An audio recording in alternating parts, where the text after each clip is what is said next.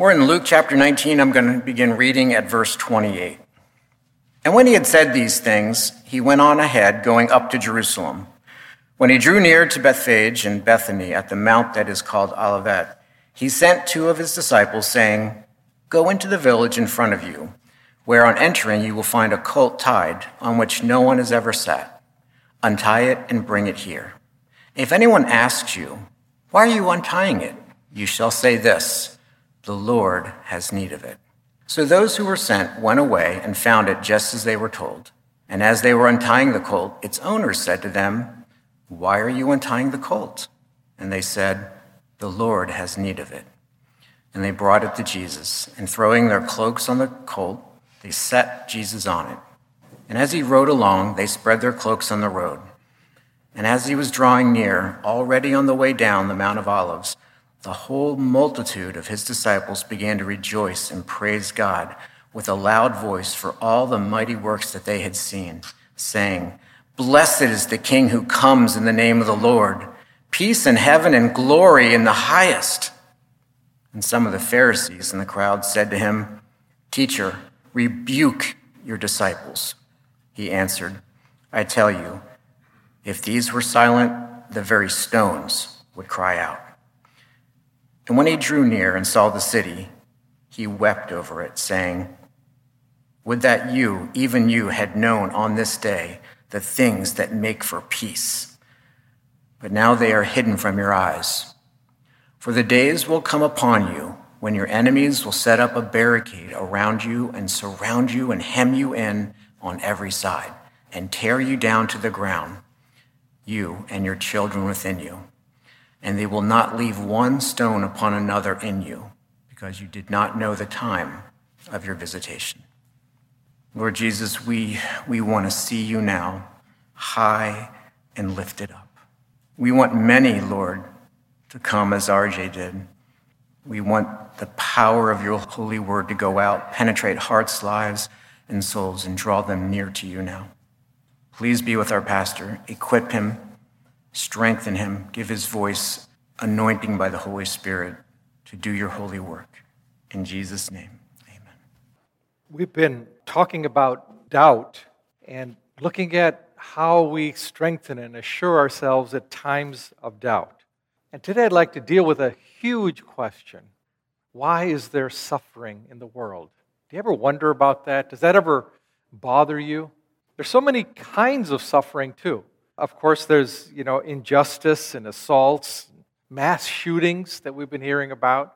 Then on top of that, there's natural disasters, earthquakes, volcanoes, floods. Then there's the things that afflict us, like diseases and then death itself. And the question is why does our good God, our loving God, allow these things to happen in our lives, even? Never mind in the whole world. I wonder if this bothers you. I'd like to address this question, but before I do, here's three things I just want to say as a sort of a caveat. First, I'm not going to even pretend to answer all aspects of this problem. And there are many tentacles, you might say, to this problem. First of all, because there isn't enough time, but mostly because I don't have that much wisdom. Secondly, what I'm saying is in this series, really addressed mostly to believers.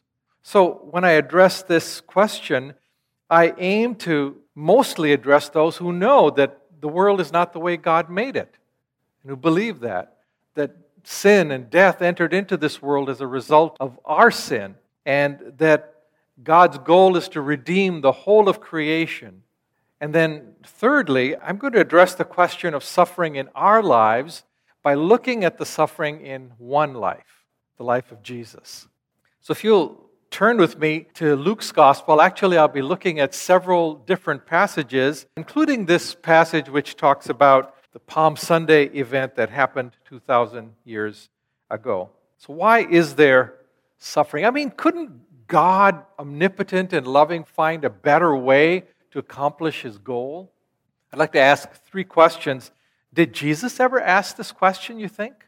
And secondly, well, is there a better way? And thirdly, where is the God of power and love when we are suffering? In fact, to answer that last question right away, let me say that what Christ offers is the very way to experience the power and love of God when we do suffer. I'm not sure how we can make it through suffering with hope and joy and anticipation of future glory apart from what Christ offers us. But let's start with the first question. Do you think Jesus ever asked this question? Why is there suffering? Why do I have to suffer? To get a glimpse of Jesus' thinking on Palm Sunday, I'd like to look at some other texts in the Gospels. So we know what happened in Palm Sunday. You've heard it now read. Jesus is marching into Jerusalem, people lining the streets, shouting, Hosanna, save us, save us. What do you think Jesus was thinking at that time? What do you suppose?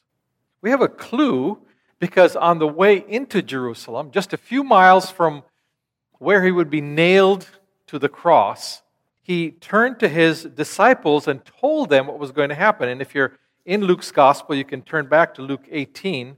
Here's what he said, verse 31. Just approaching Jerusalem, says he took the twelve aside and said to them, Behold, we are going up to Jerusalem and all things which are written through the prophets about the Son of Man will be accomplished.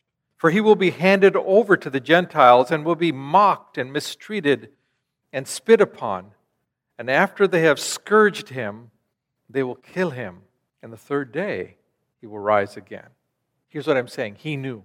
Here's children, you know, singing and dancing around them. People are all happy. It's like a parade. The disciples themselves, it's clear from the accounts in the Gospels, weren't aware of what was going to happen, but Jesus knew. Jesus knew that the excruciating suffering of bearing the sins of the world and the crucifixion itself lay ahead. It was absolutely clear to him on that day. But why? Why did he have to suffer? Why was that what lay ahead? I think theologically we immediately give the answer that an atoning sacrifice was necessary. In fact, the prophetic scriptures in the Old Testament say that that's necessary. All of the law pointed to that being necessary. But isn't there another way to redeem humanity, to redeem us from sin and death?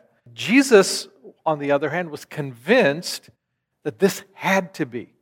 This had to happen like this. In Luke's Gospel, chapter 9, here's what it says in verse 22. Jesus is teaching his disciples. Luke 9 22, he says, the Son of Man must, must suffer many things, be rejected by the elders and chief priests and scribes, and be killed, and on the third day be raised. That word is in there very purposefully. He must, it means it's necessary.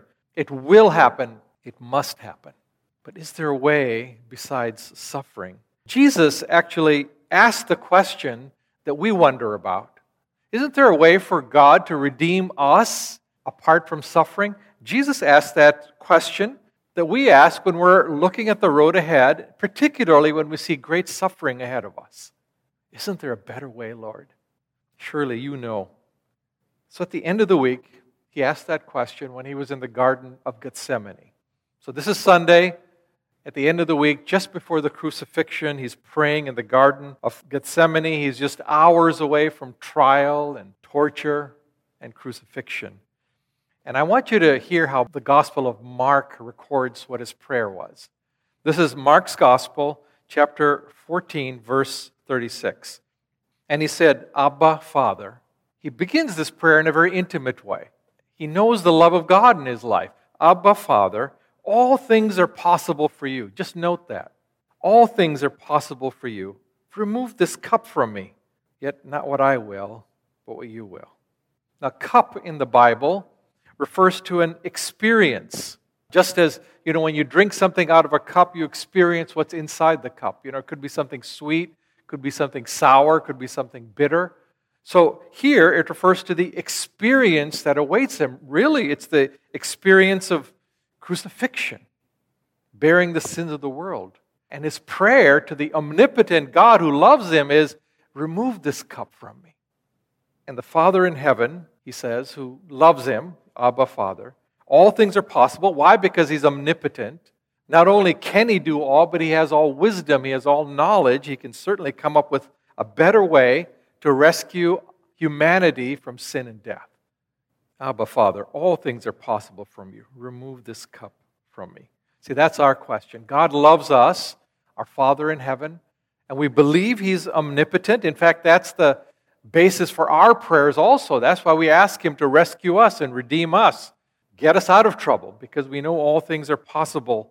But can He redeem without suffering? And the only answer Jesus got was the sound of footsteps approaching in the dark. Read the Gospels. It says immediately after he finished speaking, Judas appeared from the darkness with a cohort of soldiers to arrest Jesus and lead him ultimately to the cross.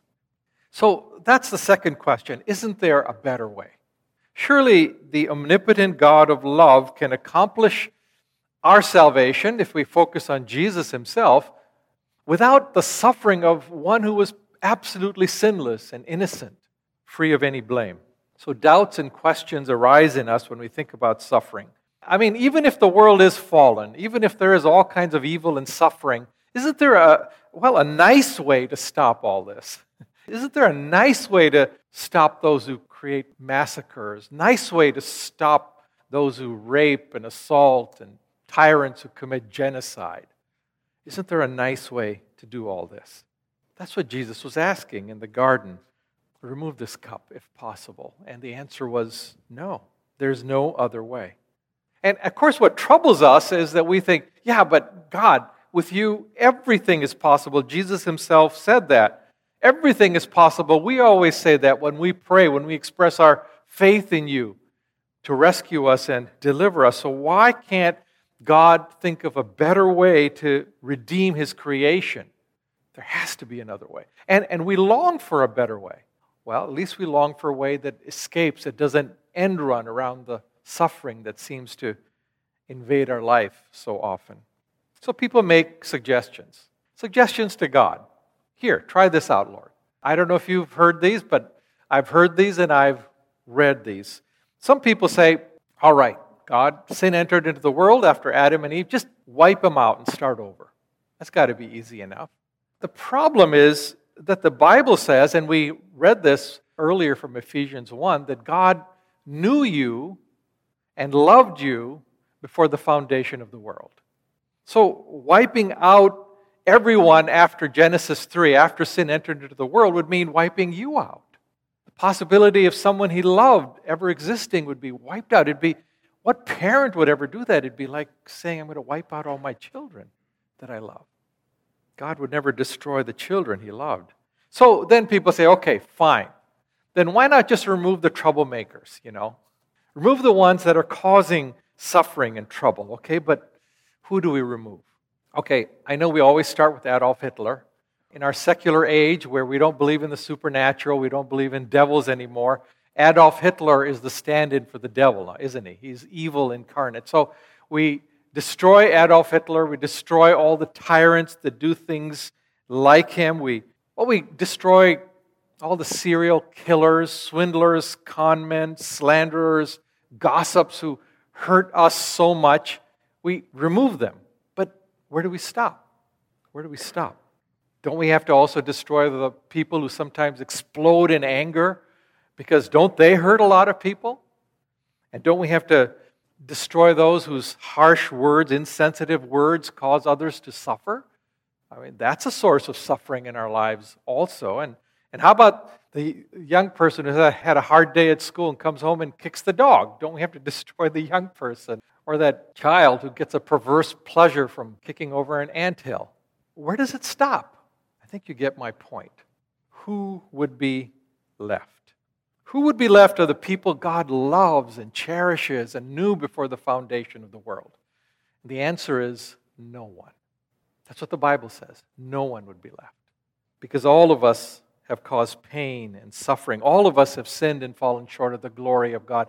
Every one of us would have to go because every one of us is the cause of suffering for other people in some way. I think when we get that, when we start to understand that, we're on the right track now to figuring out why God chose to do things the way He do it, although who can know the mind of God? But to stop suffering, we have to get rid of the cause. We have to get to the root of it. Just as to eliminate a disease, we have to get to the root cause of that disease. Think of a terrible disease like the bubonic plague, you know, the Black Death. When you think of the bubonic plague or the Black Death, we think of the Middle Ages. We think that's when it happened, and you know, it was horrible. Hordes of people died in a terrible way. But did you know that there was an outbreak of the Black Death in 1920 in Galveston, Texas? Yeah, these rats came on shore from some ship from somewhere. And these rats carried fleas, and the fleas carried the bacillus which causes the Black Death. And these fleas bit the people of Galveston. The first was a 17 year old who got the Black Death, the plague, and then others were bitten. For a long time, doctors had no idea what was going on. I mean, what doctor is going to think, oh, this is the Black Plague? It just didn't occur to them. It took them a while to figure out what was actually happening, and then they started to get to the root. Okay, we have to eliminate anything that's causing this disease, so we have to get rid of the fleas. Now, who's going to catch every flea? Ah, it's hard. So we have to get rid of the rats, they figured. And so they paid a bounty for people to get rats. And they were collecting 500 rats a day from rat catchers who was going around. And they actually kept track. The town hall had a fun time. They have the exact number of how many rats they caught. It was something like 49,000 plus rats. And the plague stopped. When you get to the root and you eliminate the cause of the infection, that's when the plague stops. But what if we are the infection? I know that's a terrible thought. We don't want to think about it that way, but what if you and I, the ones who God loves with all his heart, the ones who he knew before the foundation of the world, what if we are the infection that's causing suffering in the world? It's what the Bible says. Romans chapter 8 says that all of creation groans because we've rejected God. You know, we've become bratty little gods that pretend that we have the power and the authority of God, and we reject God. We don't honor Him. We don't do what He tells us to do and think we're not accountable to Him. And it says in that chapter that we destroy creation. Creation itself groans because of us. We destroy other people, and we destroy ourselves. So, what if we're the infection? Now, I know that's such a jarring thought that you would think at that point non Christians would just sort of, well, turn off the TV if you're watching a live stream or walk out of the church. That sounds so crazy. And yet, I'm just fascinated by how several people who have nothing to do with the scriptures of the gospel are seeing the harm that humanity causes. They're seeing that we are the infection. They're even using words like that. The founder of the Sierra Club, David Brower, thinks humans have no more worth than forests. And the evil is that we're destroying forests. He said, While the death of young men in war is unfortunate, it is no more serious than the torching of mountains and wilderness areas by humankind. We're creating problems. A Finnish writer, Linkola, thinks of human beings. He says we're an evolutionary mistake, a cancer on the earth. You know, like a mutation may cause a cancer in our body. He says that's what's happened. Humanity is a cancer on the earth. He says he has more sympathy for threatened insect species than for children dying of hunger in Africa. What the Bible says is recognized in some quarters by other people also. And I think if we look at our own lives, we would probably agree with it too. How can a God who loves you, who delights in you and in me, how can he deal with the infection if we are the infection? And the answer that Jesus got, the answer that Jesus willingly accepted, not my will, but your will be done, was the cross of the Lord Jesus Christ, a pathway of great suffering that led to life and redemption and a new world. Not wiping us out, but healing us. So then, lastly, where is the God of power and love when we're suffering? What's going on? Couldn't God eliminate evil? Well, at least without my suffering. The answer for Jesus, of course, was no. The, the one who was absolutely innocent, without any sin, without ever rebelling against God, the answer was no. But it didn't mean that God was powerless, and it didn't mean that God didn't love him. That's what critics say. You know, critics say that the existence of suffering means that either God can't help us or that God won't help us because he doesn't love us. Either he's not omnipotent or he's not loving. But in the suffering of the Lord Jesus Christ, we see that God does love us and God is powerful, all powerful. And that's true in our lives also. God comes to us with power and with love, and yet allows his people to go through suffering for a particular end. So God is omnipotent in your life. You have to understand that. Even though you're suffering, even though you're crying out to God, Lord, if there's any way, let me escape this because I believe that all things are possible for you. That God is still omnipotent even though suffering comes into your life. Doesn't mean that God doesn't have the power to save you from pain and death. Jesus knew this. Even as he submitted his will to the Lord, he said, Nothing is impossible with you. So, Palm Sunday gives us a picture to keep in mind. If you're walking through a time of great trial and suffering in your life, think of God incarnate marching into Jerusalem on that Palm Sunday. People are singing his praises. People who he knew would soon abandon him. Some of them might even cry out, Crucify him in a few days. Others would run away from him when he was arrested and in trouble. But what do you see? Well, as you look at Jesus marching in to the city of Jerusalem where he would be tried and crucified, you don't see him calling down angel armies to help him. You don't see him training his disciples to fight a pitched battle to save him. You don't even see him calling down fire from heaven the way his disciples suggested earlier in the Gospels. So, what is this? Is this weakness? Is this God incarnate sort of helplessly walking in? Is he being tricked? Is he being fooled into going to a place where he's going to be arrested and killed? No. What we see is Jesus marching purposely to the cross. He knew what was coming. He went to Jerusalem and he knows exactly what lies ahead. He's not dragged there, he's not tricked there, but he's in charge. He's powerful. He's in control of all circumstances. In Acts, they prayed that way.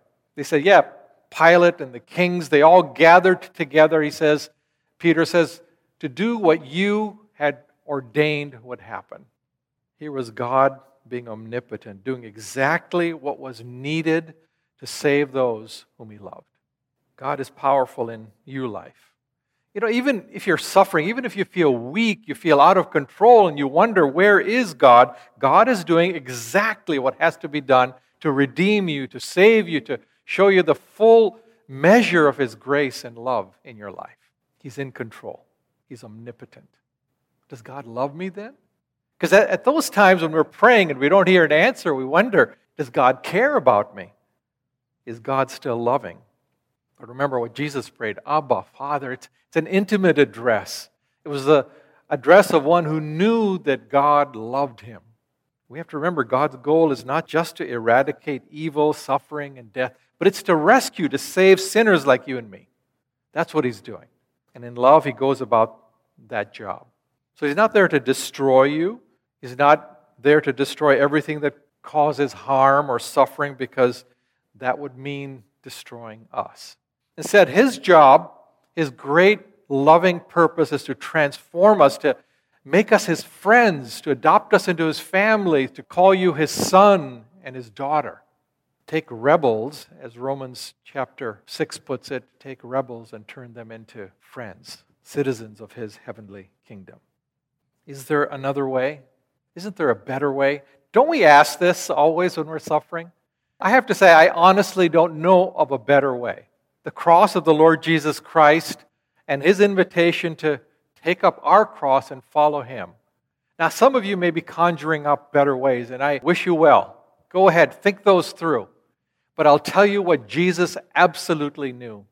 In Gethsemane, he knew that there was no other way to accomplish God's loving purpose but the cross.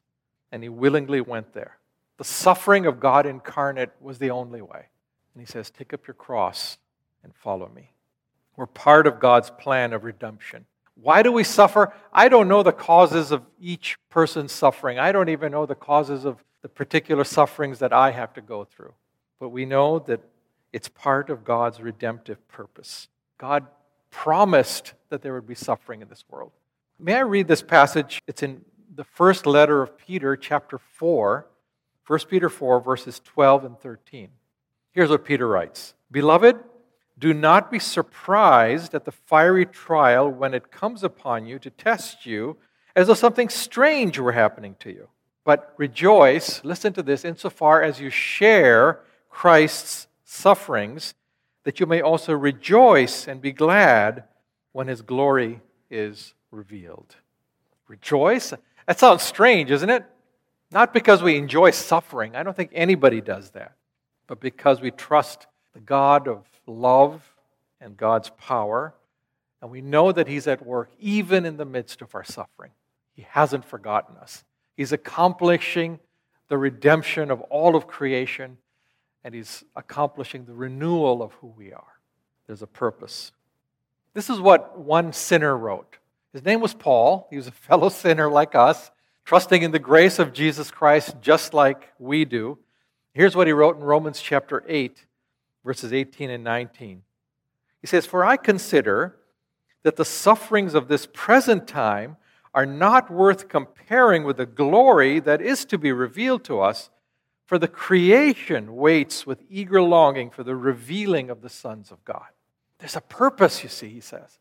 One day we'll see that things that seemed meaningless, the pain and the trial that seemed to have no purpose, had a glorious end.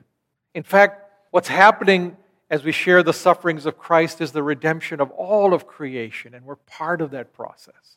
And there's a glory that awaits us that we can't even imagine. I know we suffer, but don't ever think that God's love is not with you or that God's power, his omnipotent power, is not with you. So in your suffering, don't ever lose heart. Don't think that God's power is limited so he's unable to help you so that you quit praying. And don't think that God doesn't care, that God does not love anymore, that God doesn't love you because God has never forgotten you. The same Paul wrote this in 2 Corinthians, the fourth chapter. Here's verse 16 and 17. So he says, We do not lose heart. Though our outer nature is wasting away, there is suffering. There's kind of a decay in, all around us. There's challenge and trial. Though our outer nature is wasting away, our inner nature is being renewed day by day. Redemption is taking place. For this slight, momentary affliction is preparing for us an eternal weight of glory beyond all comparison. We're part of the solution. Even when we're suffering, we're part of God's grand solution. There's an eternal weight of glory that awaits us.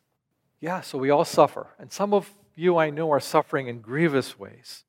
But don't lose heart, brothers and sisters. Don't lose heart, friends. Keep your eyes on the Savior Imagine that you're there watching him march in to the city of Jerusalem on Palm Sunday, knowing full well that what awaits him is the cross.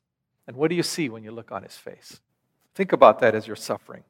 Yeah, you see him thinking about the resurrection because he's prophesied that it'll happen. But before the resurrection comes the torture, before the resurrection comes the crucifixion and the grave and he knows all that is coming. But focus what you see on his face. What do you see on the face of Jesus as he's marching in to face all of that? Do you see creases of worry on his forehead? Do you see him losing control? Do you see him defeated? Do you see him wondering why he ever came here? Why did I ever take that path to Jerusalem? No. What you see is someone full of love for you and me. And you see someone absolutely in control. Even as he marches into the teeth of death, crucifixion, the cross, you see someone absolutely in control as he rescues us, as he redeems us. And he's absolutely in control in your life. So he marches forward, accomplishing God's good purposes for all of humanity and in your life. And so I say, follow him. Follow him where he leads. Follow him looking at his face full of victory and confidence, full of love and power. Follow him. Amen. Lord Jesus Christ, we want that vision in front of us because when suffering and trial floods into our lives, it obscures your face from us. We start to think of, Lord, really our face, which is often full of worry and trouble. But Lord Jesus, show us your face. Make it powerful, clear, sovereign, omnipotent, all wise God. loving, compassionate. Show us your face where all those things are shining in glory from your face so that we can have confidence as we walk through the trials of life. In your holy name we pray. Amen. Troubles will come in life. The, the songwriter said, Sometimes on the mount where the sun shines so bright, God leads his dear children along. Sometimes in the valley in darkest of night, God leads his dear children along. Troubles will come. I was thinking of a little guy who was walking with his dad, and a ferocious dog started barking at them. And he started crying, and the dad picked him up, and the, the little boy buried his face in his dad's shoulder, and dad put his arms around him and carried him for a little bit until they were past the trouble, and then everything was well. And that's my benediction for you. May you keep your face buried in the arms of the Lord Jesus Christ who is omnipotent and who loves you till your troubles pass. Amen.